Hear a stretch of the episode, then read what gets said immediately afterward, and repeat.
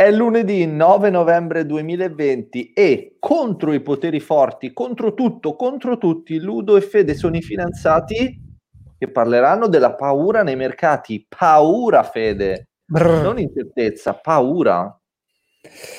Sì, esatto, Ludo. Allora, sono usciti un po' di articoli ultimamente che parlano di quanto in questo momento, complice direi due fattori principali, non di poca importanza, la pandemia globale, uno, e l'incertezza un po' che c'è stata sulle elezioni americane, in questo momento c'è un po' di incertezza sui mercati, no? Per cui molti investitori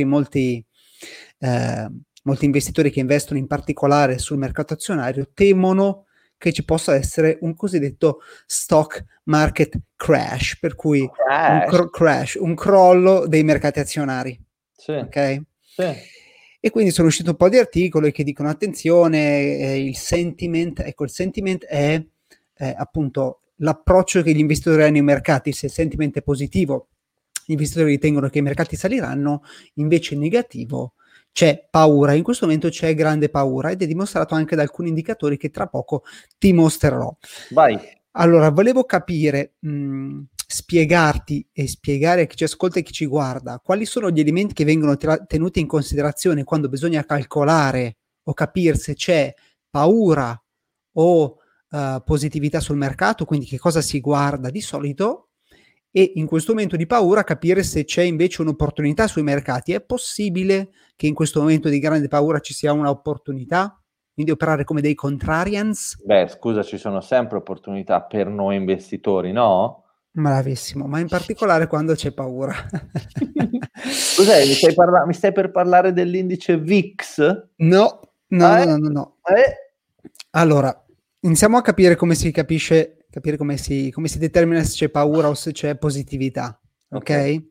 A parte chiamare agli investitori e chiedergli hai paura o no, quello ci sono degli indicatori. Allora, il primo, 4, te ne parlo di 4. Allora, il primo è la propensione degli investitori nell'investire in cosiddetti junk bonds. Quindi, quanta domanda c'è di junk bonds? Junk bonds sono delle obbligazioni che danno alti rendimenti perché sono rischiose, ok? Sì, più la volontà degli investitori di acquistare questi junk bonds è elevata, più c'è propensione al rischio, quindi maggiore è la positività. Okay. D'accordo? Sì. Quindi più c'è richiesta di junk bonds, più c'è positività.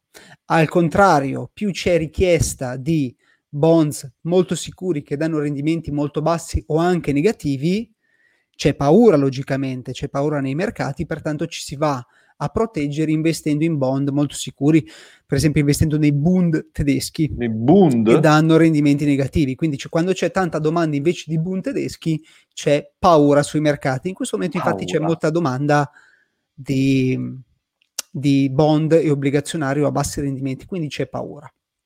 Poi il market momentum, quindi capire quanto i prezzi, in particolare dell'S&P 500, sono al di sopra o al di sotto della media degli ultimi 125 giorni. Quindi se sono molto molto al di sopra, secondo te com'è il sentiment degli investitori? Sono gagliardi, hanno voglia di fare i ragazzi. Bravo. Quindi se i prezzi sono molto alti, i prezzi sono molto al di sopra della media di 120 giorni, di solito c'è positività. Okay? Sì. Quando invece i prezzi sono bassi, sono al di sotto della media, di solito c'è negatività. E poi l'ultimo, se non fosse più importante, è il rapporto che c'è tra put e call, tra opzioni put e call. Ok? Sì. E qua ti voglio. Allora, se c'è una predominanza di opzioni put, vuol dire che il sentiment del mercato è ribassista, perché l'opzione put è un'opzione che dà la possibilità all'investore di vendere in futuro ad un prezzo concordato. Ok? Sì. Invece quando c'è predominanza di opzioni call, teoricamente le persone sono rialziste, gli investitori sono rialzisti, perché pensano di poter comprare in futuro a un prezzo più basso rispetto a quello che ci sarà in futuro. Ok? Quindi il rapporto che c'è tra put e call. Okay, questi sono 4 indicatori che si possono guardare. Ma parliamo di uno in particolare, uno dei più interessanti, che è stato elaborato da un investitore che non è altro che Robert Schiller, investitore, un economista, che altro non è che è stato anche premio Nobel per l'economia. Lui ha elaborato questo indicatore che si chiama Crash Confidence Index. Oh mamma mia.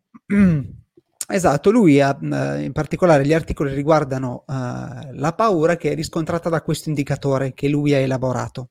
Uh-huh. E praticamente lui dice che in questo momento il Crash Confidence Index mostra che c'è estrema paura, e poi mostra un grafico dove c'è il prezzo dell'S&P 500, quindi l'andamento del prezzo correlato a questo Crash Confidence Index, per farci capire come si muovono i mercati in relazione a questo indice. E ha trovato una correlazione? Beh sì, c'è una correlazione interessante. Allora, se mi fai condividere lo schermo... fammi pensare. Non sono immagini osé. No. Sicuro. Va bene, allora lo condivido. Vai, ci sei. Vedi? Sì. Vediamo tutti. Ok, questo in alto è il prezzo dell'S&P. Quindi l'S&P è un indice con le Standard Poor's 500. Mm-hmm. E come vedete l'andamento nel lungo termine è sempre rialzista, quindi di solito chi investe nei mercati azionari nel lungo termine vince sempre. E sotto... dal 2009 è rialzista. Sì, però anche se avessi comprato nel 2007 oggi saresti in profitto, ecco. Sì. Basta avere pazienza. Quindi quello sotto è il Crash Confidence Index. Keep it going.